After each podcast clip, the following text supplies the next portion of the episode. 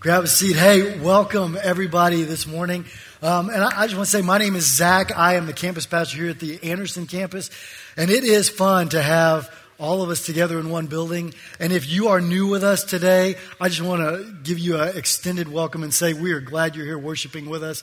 Uh, this is an unusual Sunday that we have all of our campus represented, represented here today. And so just a fun time as Tim said, to see faces that uh, I don't get to worship with on a Sunday regularly, but today, to be with you today is a great day. So thank you all for being here. Let me um, be the first to wish you all a happy new year. As we are on the verge of a new year, um, I I love the Christmas holidays, and I I hate to say this, I'm not a bah humbug, but I hate Christmas because it's over. Christmas Day, it's over. You know, all the buildup is over. But then we look for the new year, and, one of one of uh, my wife and I's little traditions. Someone gave us this when we were engaged. Little silver ball. Great thing. It opens up, and inside we put. It's it's kind of what's called a wishes ball, but we put our prayers for the upcoming year. What do we want to see God do? in the year to come. And, and we take that and we read them and we look back over the years and we look ahead to what God might have for us this coming year. And, and that's one of the things about a new year. Especially on New Year's Eve, we look back and we look forward as we're on the verge of this new thing. And, and I was thinking about kind of the thoughts that go through and the approaches that we have to a new year. And I came up with a few pictures I want to share with you. Uh, some things that I think about. Number one, for some of us, this is what this time of year is like for us. We're standing, we're excited about what's coming. There are new challenges, new things to try. We're running towards this sunrise and we're experiencing the sun rays, unlike Tim shivering in the tent. But we are excited about what we're doing and what's coming this year to try new things. For me, um, my daughter and I are learning to make pasta. Okay? One of my Christmas presents was a pasta roller. And so I want to learn as good Italian to get in touch with my heritage and make fresh pasta. So eggs and flour and a little bit of salt and voila, right there. Voila, I guess. See, I said it wrong. I got a little more work to do to get in touch with my Italian roots there. So that's not even Italian, is it? It's French, right? So I don't know. So we made pasta, so it's a great thing. And, and you know, that's a simple thing, but for some of us, maybe there's a spiritual horizon that you're looking at and you're going, I'm excited about. I'll tell you one for me, I'm excited about figuring out how to build more inreach into the community that we have here in Bryan College Station. I bought a barbecue pit. And I'm going to learn to barbecue, and I'm going to learn how to reach into this community with barbecue. I'm serious. You find the things that Blake has cars. If you know Blake, Blake has his automobiles. I'm going to learn barbecue and pasta. Feed the nations, people. People love food, right? It reminds me of this. And for some of you, you may be thinking, hey, what, what might God do or use me to do this year? Maybe you're going to step out and say, I'm going to disciple someone this year. And that's an exciting adventure. It reminds me of 1 Thessalonians 4, where Paul says, You have received from us instruction as how you ought to walk and please God. But now I ask you that you excel still more. So for some of us, we think about this horizon. Now, for others, this happy new year might take on a little bit different flavor. Maybe it's a chance to reset. Maybe it's a hope that something will be different. Maybe we're tired of the old and we want something new, like my clothes. I've looked in my closet for the last two years and I wear the same six shirts every week. I've had the same blue jeans. They finally got holes in them, and my wife bought me new clothes, and I am wearing them today. And I'm going to tell you what, I look good. All right? And I walked in and I went, I went, I look at my clothes and I'm going, well, oh, it feels fresh. It's not the same old thing. You know, that's a silly illustration, but for some of us, we want to remove the old habits and we want to create new habits. That's why we have New Year's resolutions. Right? I've always said that when I get 40, I need to have tone muscles, a strong core, flexibility, and cardio. And I am O for 4. Right? But that's why I say every year I'm going to try these new habits to develop that, another habit I wish I could change, one that I'm ashamed of, is my lack of patience. Man, I, I was called, I had a short fuse in high school. I started to know the Lord. I got it longer and now it's short again. And I've got to work on that. that. That's something I've got to work on. For some of us, maybe it's a sin struggle that we say, I've got to remove this sin in my life. For others, it's a behavioral rut. I know I, have shared this here before, but for Catherine and I, uh, with some pressures we've had in our lives and having kids, young kids, and, and trying to learn how to be parents and um, trying to figure things out, we, we've just been doing this this last year. We started uh, just doing this, and, and, and we would address it, and then we would do it again. And just a lot of behaviors in, in the way that I respond to her and she responds to me that we don't like and that we want to change that we want to be moving up. And I love my wife because she doesn't settle for just mediocrity in our marriage. She wants to thrive in our marriage and say, let's be all that we can be in Jesus Christ. And so we started going to counseling this semester. We've been three times. We're learning about ourselves a little bit more, things we thought we knew, but I, I recommend it. It's one of those things where we want to change old habits and we need some help to get there. And so we're moving towards some new habits. And it reminds me in Ephesians where, where, where Paul says, You lay aside the old self so that you may be renewed in the spirit of your mind and put on the new self. So that's another illustration of where some of us might be in this happy new year. For others, this may be it. Maybe you are truly walking out of a very, very hard year relationally. Maybe some relationships have been broken. Maybe emotionally it's been difficult. Maybe financially it's been the hardest year you've ever experienced. Maybe physically you face some difficulty. And you are walking towards the light and you can't wait to leave this year behind. Maybe you've carried an intense burden this year. I've carried a farm, okay? My, my dad died two years or two and a half years ago, and I inherited um, my mom in, in a nursing home and a farm with very little cash flow. And so we had to try to make that work. And that's probably one of the reasons why my wife and I are working in the struggles we're working now is because I gave so much time to it. And I'm so thankful to step out of that burden and move to a new phase of life. For some of you, it may be an incredible loss. We, we had a family just recently over Christmas break lose, lose family members in a car wreck. And maybe this year represents such difficulty and such hardness that you are so ready to leave it behind and move forward. It reminds me of Philippians 3, where Paul says, Forgetting what lies behind, I reach forward to what lies ahead. Remember, Paul murdered and killed Christians and took them to jail. Not physically killed them, but he put them in jail and had them stoned. And, and that was one of the things where, you know, I look at his life and he goes, I strive for what's forward because there's where Christ is. You know, something interesting about this picture, I, I made you see it the way I wanted you to see it, that he's walking towards the light, but he could be walking into the darkness. For some of you, maybe the year coming up is one where you're going to walk into out of the light and into darkness. On Christmas Eve, as we were getting ready for the service, someone, a friend of mine who was up here, got word that a family member was in the hospital, and the news that they got was cancer. And so they're looking at this picture and not seeing walking into a new year with light, but walking into maybe a new year with loss. And one of the things that happens for us when we step into a new year, whether we're excited about what we could be, or we're in a desperate need of a reset, or we may be walking into something hard, is that we remember that we fix our eyes on Jesus, the author and perfecter of our faith, who for the joy set before him endured the cross. We consider him so we will not grow weary and lose heart.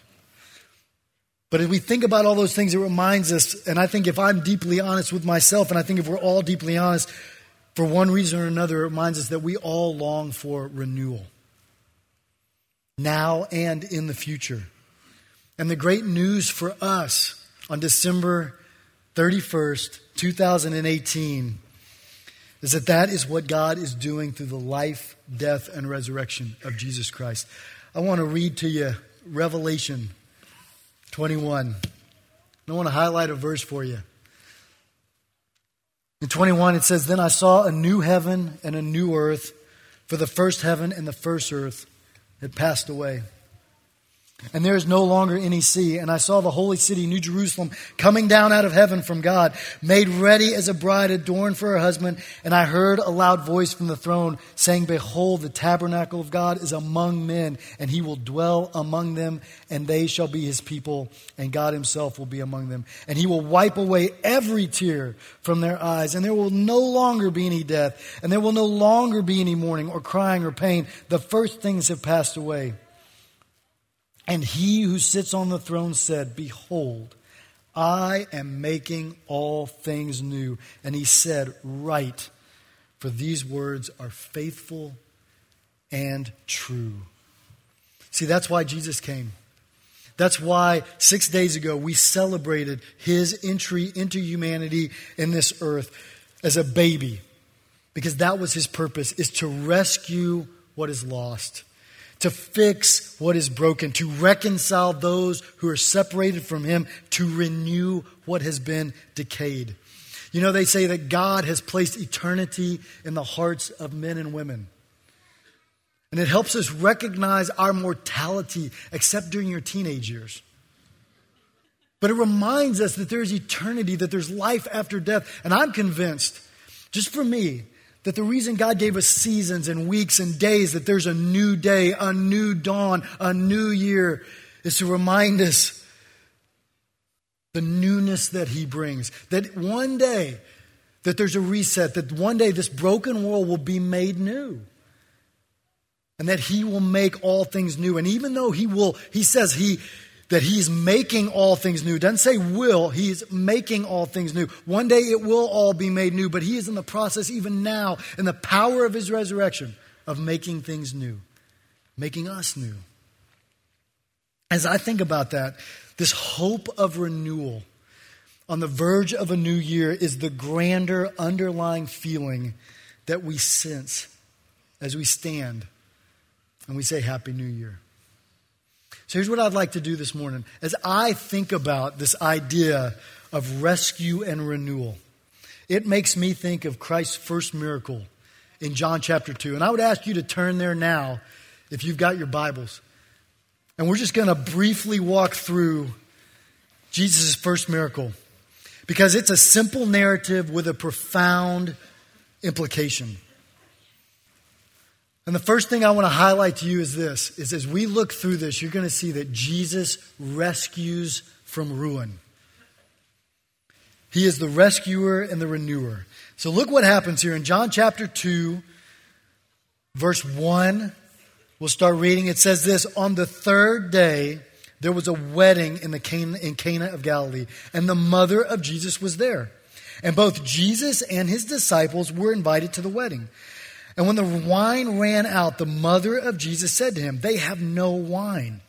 And Jesus said to her, Woman, what does that have to do with us? My hour has not yet come. And his mother said to the servants, Whatever he says to you, do it. Now, there's some great things in here.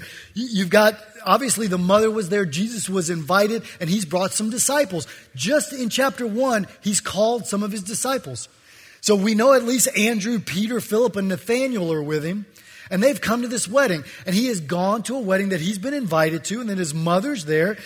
And lo and behold, they run out of wine. Now, one commentator says this to fail to provide adequately for the guests would involve social disgrace and shame.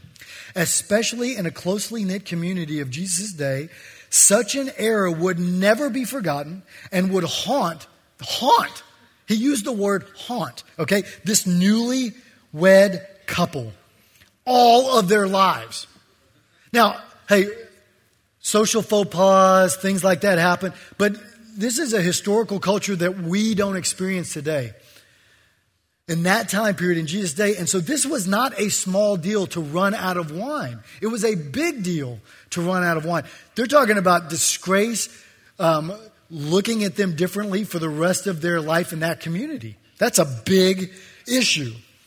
Now, I love the fact that Jesus' mom A good Jewish mom comes to her son. Now, why did she come to Jesus? Because she knew who he was. I don't know all that she knew, but, but I know this. In Luke chapter 2, I mean, we just did this six days ago as we talked about Christmas, but Luke 2, he tells us the, the shepherds are in the fields and, and an angel shows up and says, For today in the city of David there has been born for you a Savior who is Christ the Lord. And the shepherds get over there into Bethlehem as quick as they can. They find the baby and they share with Mary and Joseph all of these things that happen. And it says in Luke 2, in 18, it says, After, and all who heard what the shepherds had said, were amazed and they wondered at these things. But Mary treasured these things pondering them in her heart. Now, I don't know if Mary understood about Jesus, his humanity and his deity. I don't know if she understood the Trinitarian nature of God or the purpose of his first coming or his path toward the cross, but she did know that he was the Savior. And what do Saviors do? They save, they rescue. And this was no small thing. I think sometimes we come to Jesus and we go, Jesus, these are the big things in my life I need rescuing from. And, and she comes and says, they need more wine. There is nothing you can't bring to Jesus, not too big or too small. And Mary, and Mary comes to Jesus and says, they're out of wine. Do something. Now, Jesus says to her, woman, now that is, I want to tell you, that's not a disrespectful term. Today, if I said to my wife, woman, that would be disrespectful. But in that time and in that culture, which is different from what we experience every day here, it was not a sign of disrespect. Okay? He simply is saying, look, my hour has not yet come. But regardless, his mom presses forward, hey, whatever he says, do it. Now, let me say this regardless of what Mary understood, I don't know all that Mary understood, but we know who Jesus is. And we know why Jesus come, came. He came to save us from the ruin of sin and death. Jesus rescues from ruin. And that's the beauty of the gospel. That God created it perfectly. And then because of man's disobedience, creation becomes corrupted and is now broken and in need of being fixed, in need of being rescued, in need of being delivered from the the wrath that God is justly moving towards sin and death. And so, the beauty of the gospel is that all we have to do is by faith say, I believe in who Jesus is. I believe that you are the Savior. I believe you are the one who came and lived a perfect life, died on a cross, taking a punishment that I deserve, paying a price that I owe, and that you rose again three days later to prove that you have the ability and the power to offer me this gift. And if you just receive that, you get to be restart the renewal process. That's what he came for. And then the Christian life is a life of learning and, and surrendering to the Lord and repenting from sin and moving and pressing into Jesus so that he continues the process that he began on the day you trusted in Him to make you more and more renewed. That's the Christian life.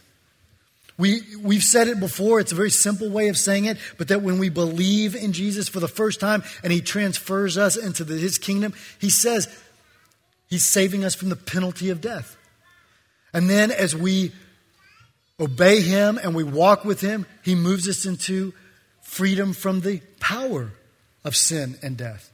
And one day, when he returns and he makes us new and we receive resurrected bodies, we will be delivered from the presence of sin and death. But that's who he is. And that renewal starts now. And it will find its ultimate fulfillment when he returns and when he gathers us together to be with him forever. And he sets up his kingdom forever. That's what we long for. And on the verge of a new year, we remember that. Now, there's a second thing I see in this passage, and that's this that Jesus replaces with something better. Look at what he does here. In verse 6, it says, Now there were six stone water pots set there for the Jewish custom of purification. This is where they would wash their hands. It was a ritual. It, it, wasn't soap and water, it was just water. It was a ritual, okay? For their own, for their, for their hearts, okay? It wasn't, they weren't using soap and cleaning with lard and getting bacteria off their fingers. And these jars, these um, water pots, contained about 20 or 30 gallons each. Now, Jesus said to the servants, Fill the water pots with water. And so they filled them up to the brim. And he said to them, Draw some out now and take it to the head waiter. And so they took it from him. And when the head waiter tasted the water which had become wine and did not know where it came from, but the servants who drew it knew, the head waiter called the bridegroom and said to him, Every man serves the good wine first and when the people have drunk freely, then he serves the poor wine. But you have kept the good wine until now. Notice what Jesus does. This is a beautiful picture that Jesus replaces with something better. Okay, you've got these huge 20 to 30 gallon jugs of water because you had a good sized feast and they're in there and they're using the water to clean themselves. And so they empty them out and they fill them with water, fresh water, and he turns it into wine. Now, now think about this for a second. Okay? The water that was for the purification was on the outside. He's going to turn it into wine that goes on the inside. It's better. This is wine, and it's not just decent wine. It's not just good wine, it's great wine. And the head waiter, who had been in many, many of these circumstances, who knows what wine tastes like, walks up and he's shocked. He's so shocked that he goes and finds the groom and pulls him aside and says, This is amazing. How gracious and wonderful you are. And I'm, I'm sure he's like, Yeah, okay, whatever. I, I don't know what you're talking about. But who knew what happened? The ones who pulled the water, the ones who heard Jesus give the commands. And he gave the best in abundance. I just did a little math and I think I got my calculations correct. But a normal bottle of wine is 750 milliliters.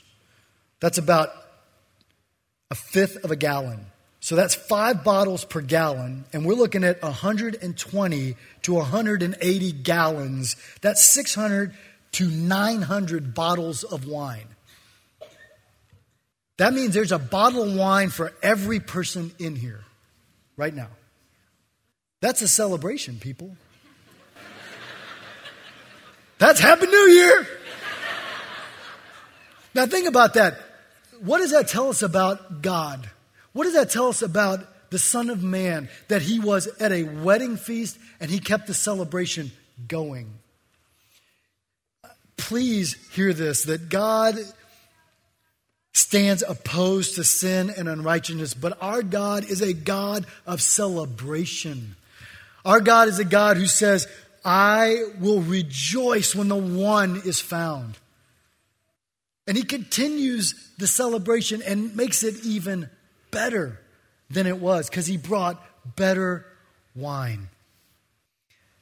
That struck me when I read this the simplicity that he brings something better. But then it got me thinking about the rest of the book of John and just the surrounding chapters. And I found some things where I went, you know what? That's better, and that's better, and that's better, and that's better.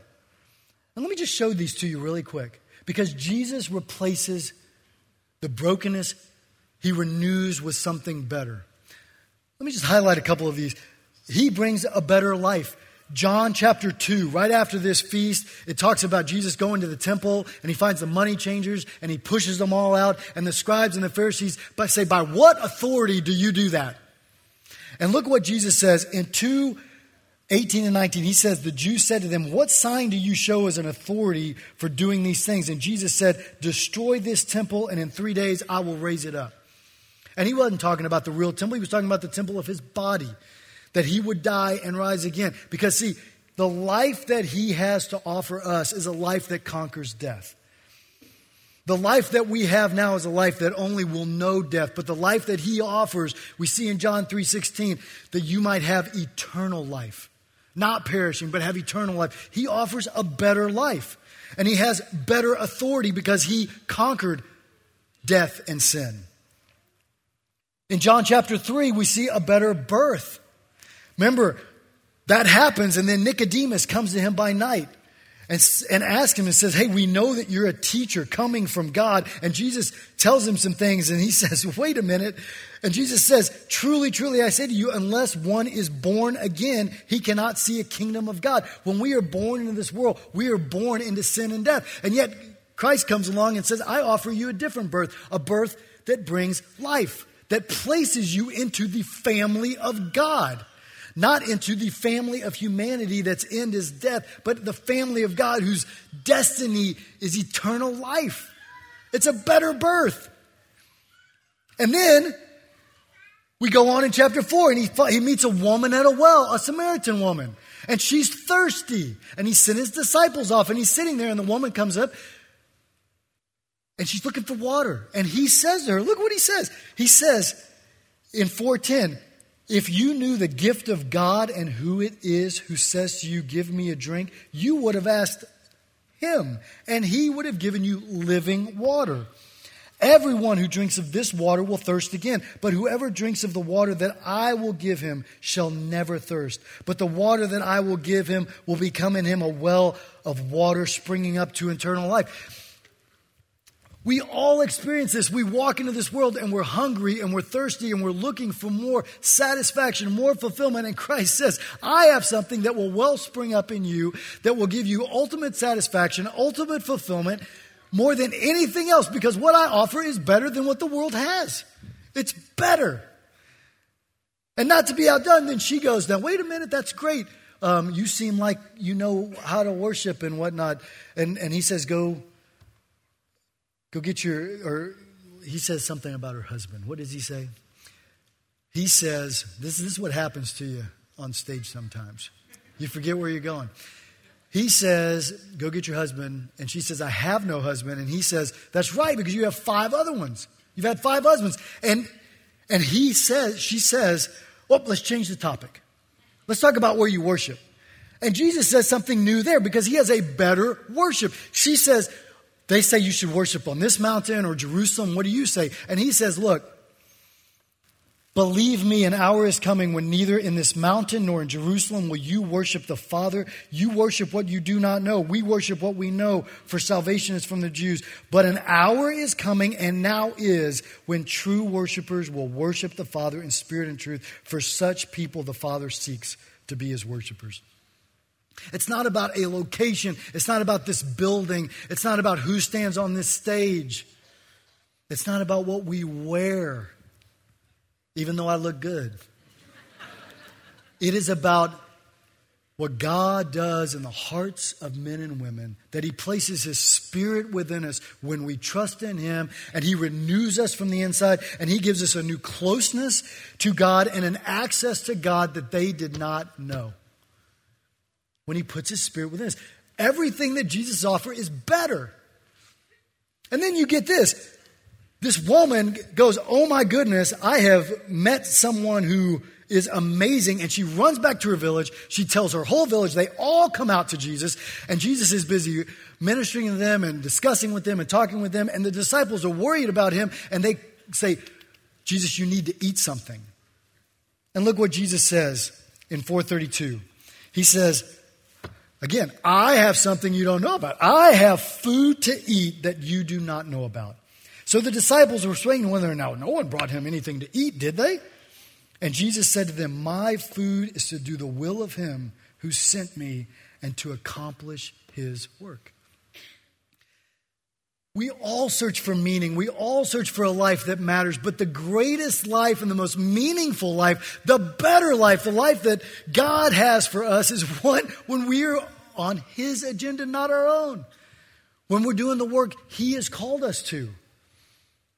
All of these things are better. Remember in John 10, Jesus said, I came that they may have life and life abundantly. I am the miracle worker at the wedding. I am the winemaker who continues the celebration. I am the one who brings life, not death. I am the one who wants you to experience life in the fullest way possible, and everything that I bring to you is better. That's the God we have. And you know what God says to us? He says this humble yourselves, and I will lift you up. Humble yourselves, and I will lift you up to better and greater things. More than you could imagine. That is the Jesus who replaces with something better. And the last thing I want to share is this is that Jesus reveals to build faith. The last verse in this section, John 2:11, it says this beginning of his signs Jesus did in Cana of Galilee and he manifested his glory and his disciples believed in him. What is a sign? A sign is something that tells us something, it points us in a direction, it gives us information.